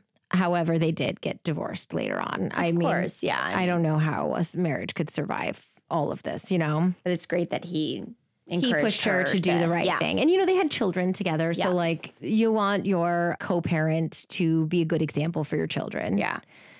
At this point, Joe Datz had claimed that Donnah had mentioned in passing that she had a strange shuttle driver who drove too fast on her way home, but didn't seem all that threatened. So apparently there had been some sort of gathering. I think it was a baby shower that weekend before she was killed. And when it came up, like apparently Donnah was like, "Oh yeah, I had this crazy guy drive me home. He was a real nut, but like whatever." Like she didn't seem super It wasn't a whole story. it wasn't that she was wine. terrified Yeah. like Yeah. that he was stalking her that she thought he was calling her you know she was just kind of like yeah it was just a really weird story and then sarah jane also had told the police too that she was just kind of floored that her daughter whom she was exceptionally close with had not told her about this really scary experience Yeah, that's fucking weird. she was like we tell each other everything so if it was that scary to her i feel like she would have been like hey mom i'm a little worried for my life you know so mark had been the one to force donnah to write that complaint note and then he left it on the fridge and asked that detective to go get him a diet coke where he knew the detective would find the note So set up. And the supposed harassing phone calls, they had been answered by Deanne and her teenage daughter. So it is very likely that Mark could have made those calls and hung up because he was out, you know, in Tennessee for business. And of course, Deanne had gone to the house to stay with her, and Deanne had been the one to file the police report. So later, there's another investigator who gets pulled into this. Eventually, um, Cox, I think he either gets a promotion or he moves to another department. Okay. Because he's older. And so another detective named Jim Graham comes onto the case to work with Williamson. And he says later that he thinks that maybe Deanne was a little bit more involved than she said she was. It seems like she could have been. Yes. And in the end of the day, she came forward, and this is the information that they used to op- reopen the case. Which everyone needs to be like thankful for. But Exactly. Yeah, but she, and that's what he said. He's basically like, this case wouldn't have even been reopened without her. We can be thankful for that. Mm, I still have a strong suspicion that she knew more than she ever said. Given like all of this evidence that we're talking about now. Yeah. The fact that one of the investigators had literally thrown this man off his ex wife was just a brilliant stroke of unbelievable coincidence for Mark Winger. I mean, could have he had a better detective assigned to this case? Yeah, no. Because I don't believe that Mark Winger actually knew that fact at all. I don't think so either. No. So then Mark set the trap. Roger's roommate said that Mark had called their home to invite Roger over to hash out the misunderstanding so Roger could get his job back. And that is why he had the note with the time of the appointment and Mark Winger's name and address. Susan said that Roger had been so stressed out about making the appointment on time that he had left like more than a half hour early because he wanted to make sure that he made the appointment so he could get his job back. Mark lured Roger over to the house intentionally to set him up for the murder of his wife. When Roger entered the house carrying his coffee and smokes, Mark Winger then killed both Roger and Donnah and staged the scene to look like he had attempted to save his wife from an unhinged madman. Wow. I mean, just like you were saying, Andy, though, like this scenario is so beyond comprehension. Yeah. It's so evil that you would involve an innocent bystander in the murder of your wife. Just so you can fuck someone else, Uh, yeah. which Yeah. is crazy. And so you can have biological So you can be fulfill your need as a narcissist. Yeah. So, of course, the detectives really want to nail this smug bastard to the wall now. So, the first thing they did was verify Deanne's account with phone records and hotel receipts, and it all matched up exactly. She had the receipts, literally. Deanne agreed to make an official statement and testifying at the trial. She was also Against him? Yes, for immunity, because again, like we're thinking, there was a lot of suspicion that she might have been more Yeah. involved than she was saying, but they agreed to give her immunity for her testimony. Okay. She also agreed. I mean, ultimately, she's not the one who shot and hammered the shit out of. no, exactly. partner. Yeah. So she was also deposed for the civil suit, which totally blew up Mark's case. Apparently, Mark's attorney had no idea that there could have even been a whiff of suspicion about this. So he was completely blindsided by finding out that his client, like he's not a criminal attorney. Yeah. That his client could have actually orchestrated this entire plot. And so he basically told him, he's like, we need to drop the suit right away because you can get deposed and they will ask you on record questions that will make you incriminate yourself. And so the suit was totally dropped. He didn't get any money. And because of, I'm assuming, Deanne's call, that guy Ray didn't settle. Good. Yep. The problem here, though, is that it was still mostly he said, she said at this point, and Deanne wasn't exactly the ideal witness. She was a cheater with a lengthy history of psychiatric issues who had taken years to come forward. Yeah. I mean, she's very credible, but Mark had already tried to get ahead of the allegations by painting Deanne in the press as a scorned woman he had once had a fling with who was getting revenge on him for choosing Rebecca over her. Gross. I mean, they knew that that was going to be the narrative that the defense told. The investigators called Sarah Jane and Ira Drescher, and they told them they were finally doing a full scale investigation. But this was a hard conversation to have because even as much as Sarah Jane and Ira were kind of alienated from Mark at this point, you never want to tell a family that believes that their child's murder case was solved that it actually wasn't solved. And it's in, horrible. in fact, the person that could have committed this atrocity is somebody that was considered one of your own And a hero. and a hero. And Sarah Jane said in the book that one thing that she had held on to was that maybe in the last moments of Donnah's life, she had seen her husband coming to her aid, that she had known she was loved and she was protected. Okay. And even though she didn't survive, that she had known at those last moments that she was, you know, being cared for. But no, she was brutally murdered by her husband. So to accept that Mark had killed Donnah, Yeah. you would have to also recognize that that image in your brain of her last moments was actually her husband raising that hammer over and over again. That's insane. It's very painful. But of course, they wanted justice more than anything else in the world. And to get little Bailey. yes. And they eagerly assisted in the reopened investigation. Oof. What's Rebecca doing at this time? They didn't really know. Right now, Rebecca and Mark don't know what's going on. So they're living their best life. You know, I mean, I guess Mark at this point, when his attorney told him to drop the case, he began getting worried. Okay. Because he went to the police station, like, what's going on, guys? Yeah. So, you know, when his attorney told him to drop the case, he did know that, but he didn't know To what extent? Yeah. He didn't know what to what, what extent they had information.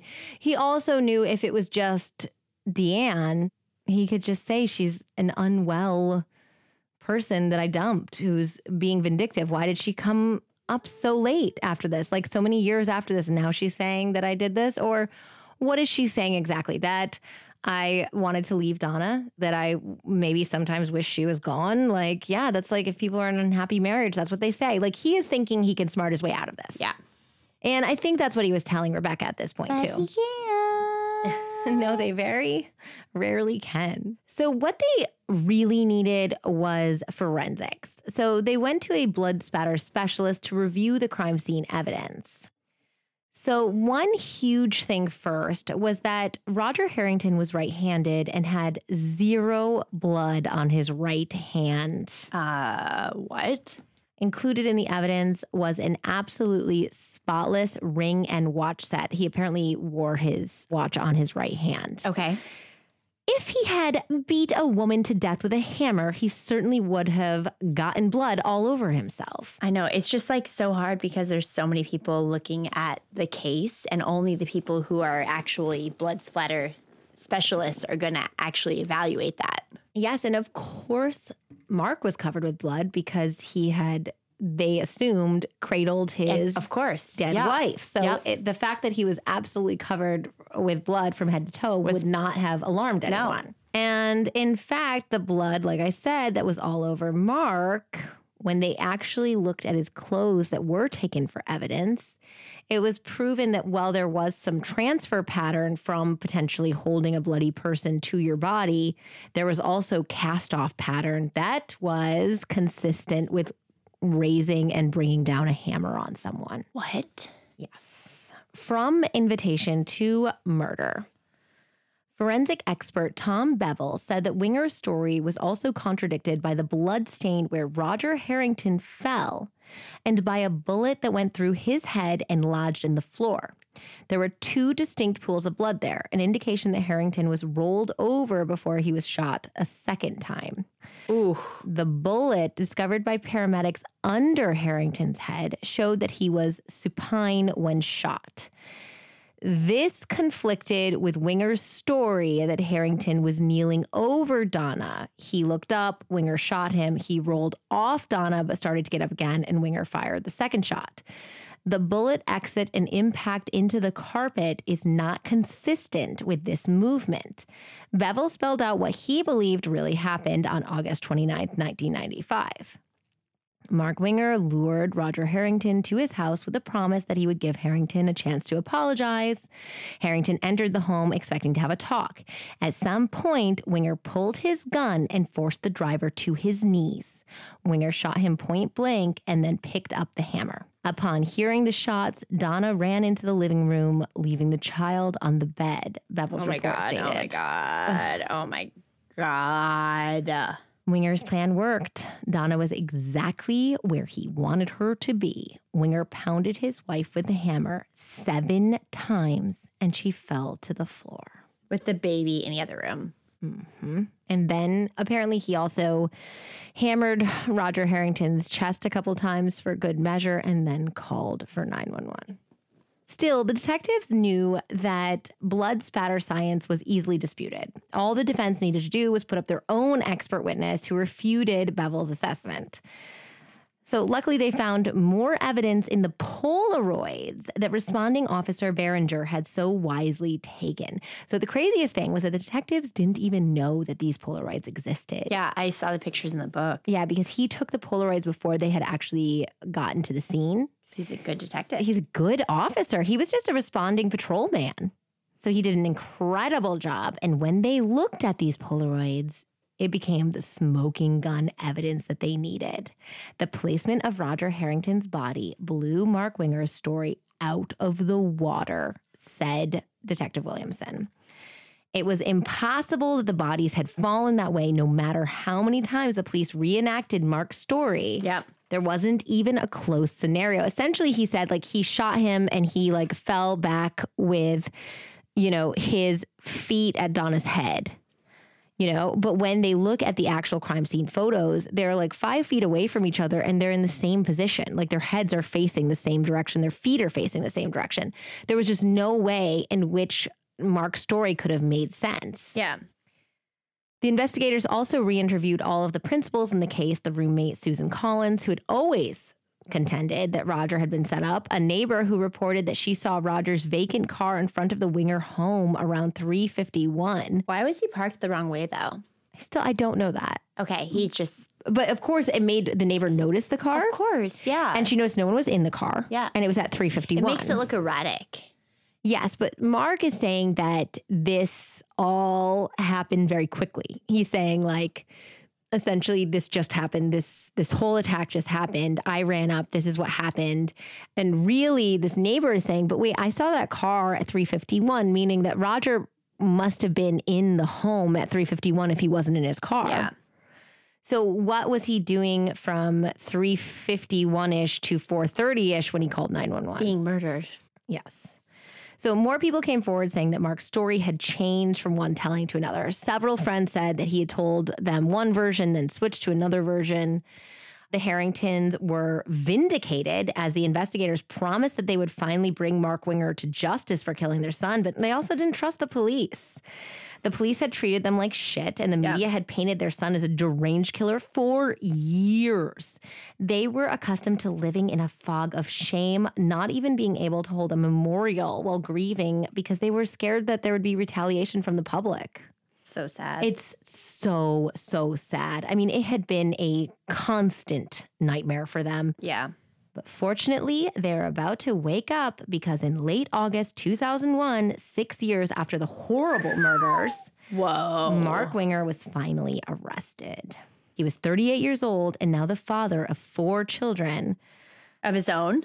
Well, it was Bailey and three additional children. Whoa. Yes. Got Uh, busy, huh? Poor Rebecca was only 27 years old and completely blindsided. She had four very young children. I mean, Bailey's six, so they're all six and under. No job, and she didn't know what to believe. She believed her husband at first. Of course. Her very loving family rallied around her. And they also rallied around Mark publicly to support her, but privately they acknowledged their own doubts about Mark. Really? Yeah, especially her brothers. Her brothers, like from the get go, were like, we just didn't like him. Apparently, like on a few of their first meetings, he had like weirdly detailed the whole account of him finding his wife getting murdered and killing the guy and that he told it in not like this is a tragic story way but like he was like Bruce Willis in like Die Hard way. And they were very put off. They were very much like why is he telling us this story? And why is he telling it like that? You know That's really gross. so they kind of secretly were like How many brothers? two. So she has two brothers. And I think they were secretly kind of like, maybe he's guilty and maybe this is like a good thing and he goes away forever. Well, publicly, they were like, we support our sister, we support our brother in law, you know? Yeah. Mark's bail was set at $10 million, which he was unable to make, of course. So he stayed in jail. In the courtroom, when the judge refused to lower the bail, Helen Harrington whooped for joy and was even a little admonished for this. Three days later, she placed a memoriam in the newspaper for Roger on the sixth anniversary of his death. She wrote, Although your death has interested many, it is your life we truly miss. Oh my God. And I think it's really important for us all to keep that in mind. Clearly, if you're listening to this, you're a true crime fan. I mean, Andy and I are true crime fans, or we once started a true crime podcast. And the whole reason that I try to spend a lot of time talking about people's lives and, you know, love murder is because their lives are the most important part of the story. And I think that that was a really Amazing aff- thing. yeah. affecting quote to me to be like your death has interested many but it's your life we miss because there are really very very very real human beings on the end of all of these true crime stories and we always have to be cognizant of that Yes. So on May 20th, 2002, Mark Winger's trial began. The prosecution argued that Mark had killed his wife in order to rid himself of a barren partner, Okay, that's disgusting. despicable, who could potentially take his only child away from him. He had killed Roger Harrington in a diabolical plot to set him up for the murder. Tom Bevel, the forensic expert, testified to the blood spatter evidence. Deanne and Susan Collins took the stand for the prosecution, and the incriminating Polaroids were entered into evidence. They brought up the note in the car, the weapons that were also found in the car, the coffee mug, and the cigarettes. And there was an interesting theory by the prosecution that actually Mark was smart enough to have potentially played this off as it was a meeting gone bad because there was too much of a trail where he had called the boss and asked for his number. They believe that he had initially planned on actually saying, Yes, I invited him over so we could hash it out. And then he went crazy. But then in the 911 call, when the dispatcher asked him, Do you know who this man is? There's this hesitation where he goes, I, I don't know. And instead of saying his name or saying what he was there for, he said, I don't know. And then as soon as he said that, he knew he had to commit to saying he didn't know who the guy was. Yep. So he had to go about his way, setting up the whole note next to the Diet Coke. Like, oh my God, is his name Roger? is yes, that's exactly what happened, which is if he hadn't faltered during that 911 call, he could have just said, We arranged this meeting and he went crazy, you know? So they also brought up what they think was happening during that 911 call. The 911 call ends up being a very important piece of evidence. They believe that Mark shot Roger and Roger went down. And then, of course, Donnah came running in and he killed her with the hammer. After he called 911, but had to disconnect when he realized that Roger was still alive. so he said the baby was crying, No. but he really got off the phone and shot Harrington a second time. This was backed up by a neighbor who only reported hearing one shot fired at the time of Neighbors the 911 call. Yes, it was a very, it was a pretty close knit neighborhood. yeah. I mean, I'm just thinking about my neighbor asking me about my cat. Yeah. And your She's Airbnb like- person. She's like, I haven't seen anyone go in the house in like 12 hours. Is your cat okay? Like, that's a fucking good neighbor. That is a crime solving neighbor. That's neighbor. literally the only person that you ever want living next to you. Like, I don't ever want to move because my neighbors are so amazing. You also have such a cute house. no, I know. I know, but my neighbors are, Are the best. yeah. Yeah. So basically, this neighbor said that they only heard one shot at the specific time, which would have been right around this 911 call, which is, you know, the antithesis to Mark's story that he shot twice, remember? Yeah.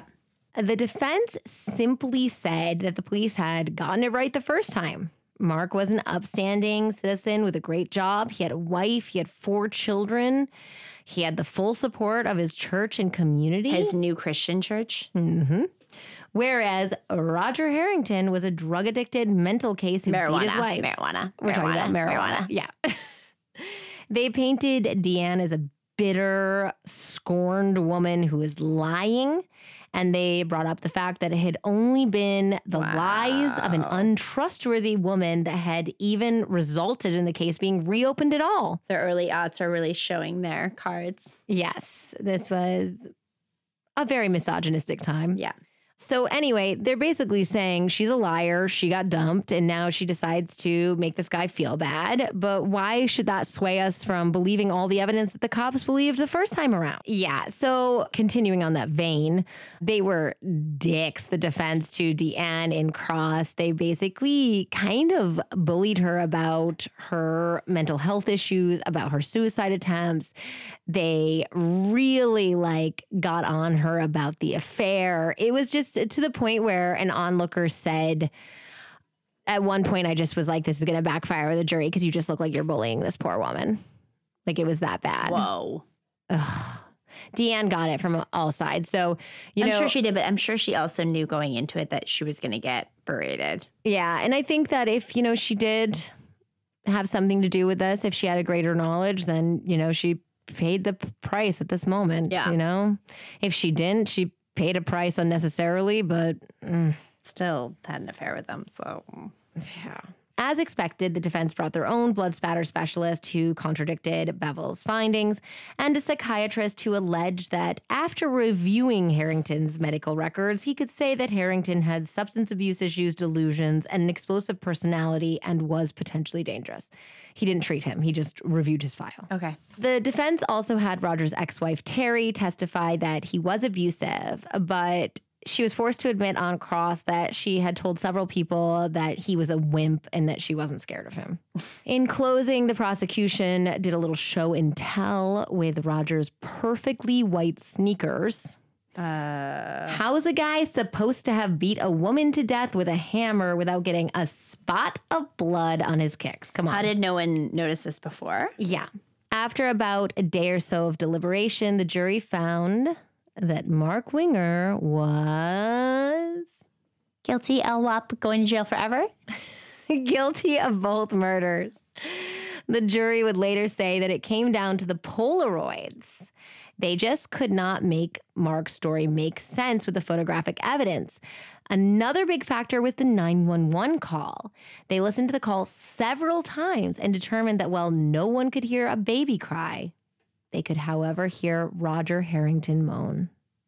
What? Mm-hmm. He's like, uh, uh, that's my baby. That's my baby. I got to get off the phone. My baby's crying.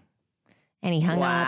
But when the very eagle eared jury listened several times, they were like, nope, that's a grown man moaning who's dying. So sad. So sad. And his parents, of course, had to listen to that, you know? Of course.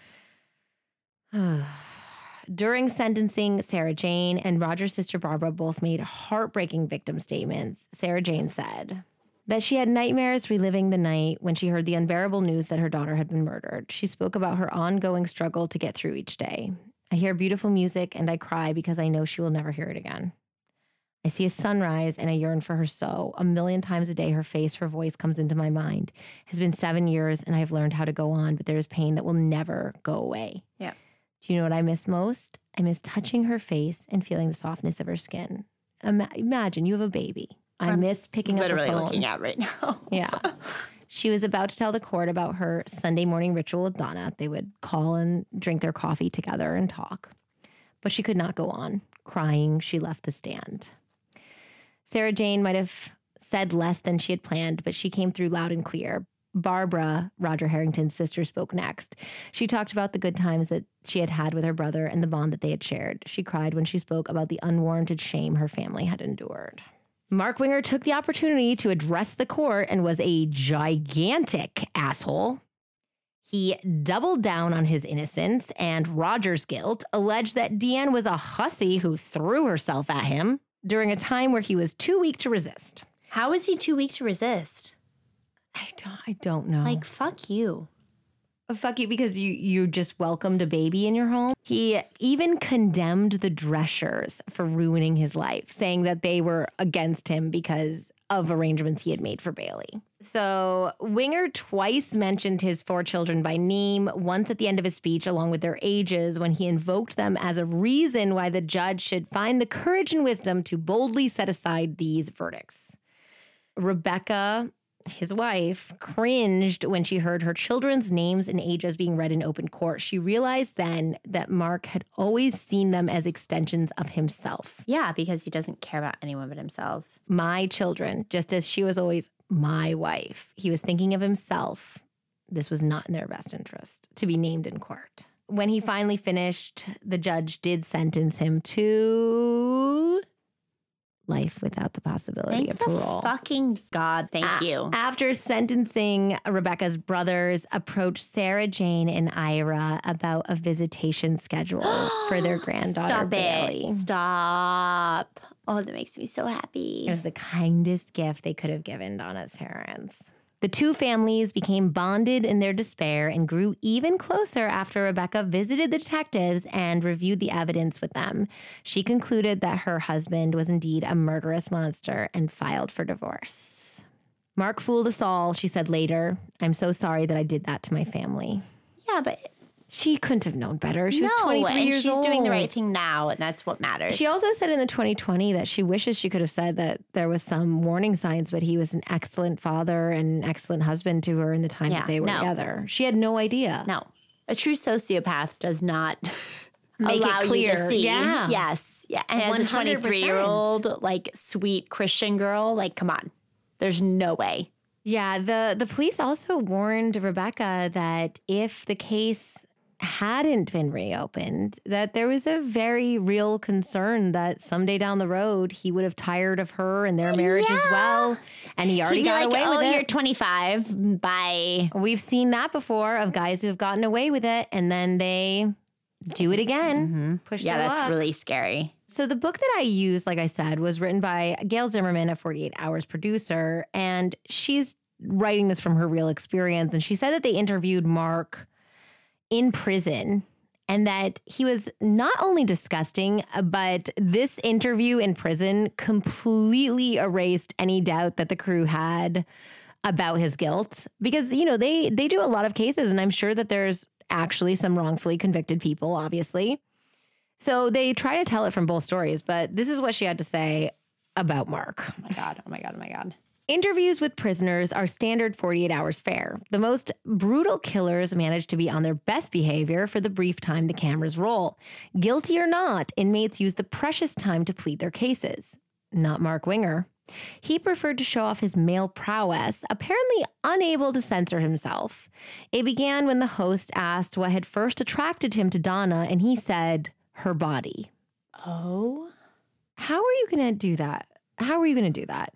It got out of hand when Deanne came up. Smirking, Winger embarked on a raunchy play by play of just what Deanne did to arouse him in the motel room. As I was standing up, my pants looked like a pup tent, he chuckled several minutes later.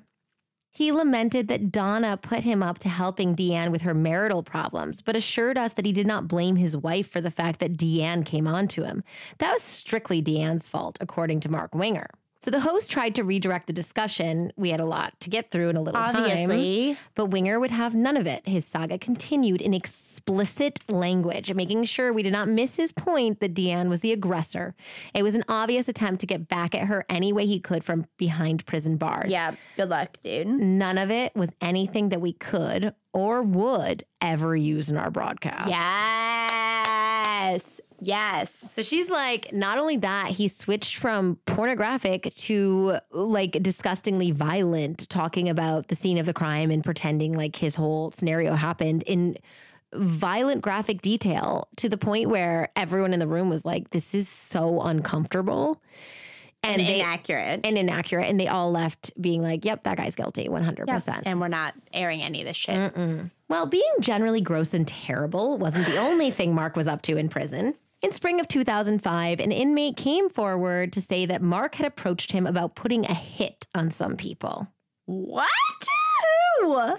It's always the guys. I would love one of these days for one of our women murderesses to do this, but it's always these egotistical guys who think that they can still control, who think they can still pull the strings from inside. Yep. And especially because he's had power before. Yep. So, yeah, his number one target was Deanne Schultz. And since Mark had no money, he outlined a convoluted plot for the killers to get paid by instructing them to kidnap the wife and children of a wealthy former friend of his. He said that when they received the hefty ransom that would pay for the hit, they were also instructed to kill the whole family anyway. Apparently, Mark was angry with this former friend because he had refused to put up a million dollars for his bail. Jessica. How dare you? How dare you How dare you not give me one million dollars? not give me one million dollars? So then he said, mm-hmm. I'm listening. okay, I'm so if there's any more of that ransom money left over after you kill Deanne, please kill Ira Drescher as well, his former father in law. Mm-hmm. Now, why would he want to kill Ira Drescher? Apparently, Ira had been sending Mark taunting letters weekly since his conviction. They're really petty, but actually pretty funny. Amazing. Ira called them Dear Marky letters and wrote things like this. Okay. Oh my God. I love Ira. You're gonna love Ira so much. Dear Marky, you look great in your latest ID picture. Isolation agrees with you. Oh my God. Oh my God. Oh my God. Oh my God. Amazing. Dear Marky, I want to wish you well on celebrating your fourth anniversary of being arrested and losing your freedom for the rest of your life. Oh my God. I love him so much. He also wrote him on holidays. Yesterday was Thanksgiving and we had 15 over, and mom really did a great job with the turkey and all the fixins. I was wondering how you're going to celebrate the new year. Is Bubba going to stop by or are you going to his place? Okay, this one like beats all. He also sent him postcards like whenever they traveled because obviously he can't travel. He wrote, Here in Italy, I'm thinking of you and wondering if you've tried to commit suicide yet. The beach and sun are terrific here.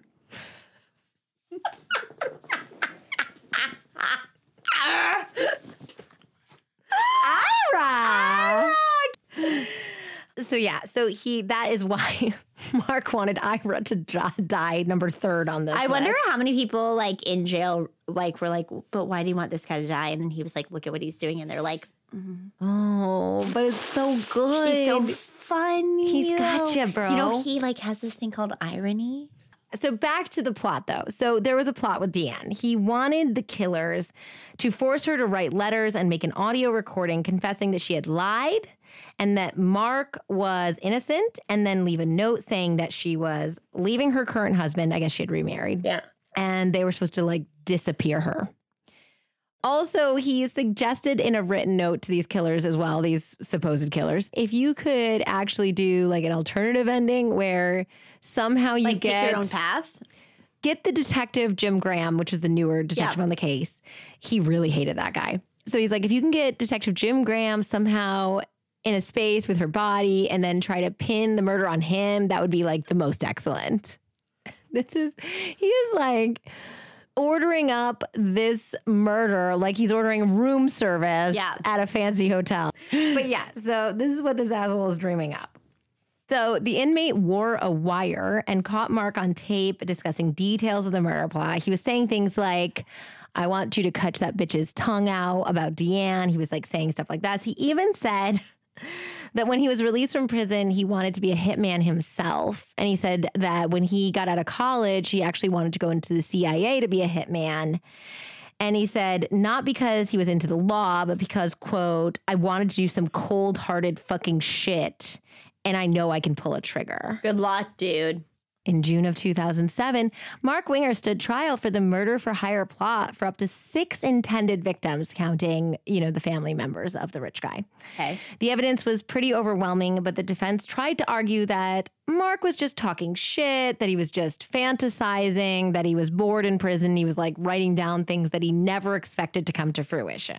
In court, Winger was surprised to see Ira Drescher, his first father in law, sitting next to Rebecca's mother, his second mother in law.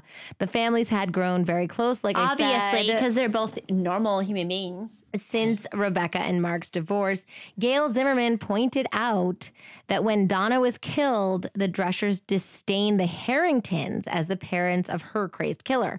Then, during Mark's first trial, they came to know the Harringtons as the very good people they were. At that time, Rebecca and her family were in the enemy camp. Now, five years later, they were all friends. They had a lot in common. All were deceived and betrayed by Mark Winger. Unsurprisingly, the jury only deliberated for three hours, including lunch, Andrea. Like, what did they get? Some like Panda Express? I don't know. And and Mark was found guilty. He was sentenced to an additional 35 years in prison on top of his life sentence.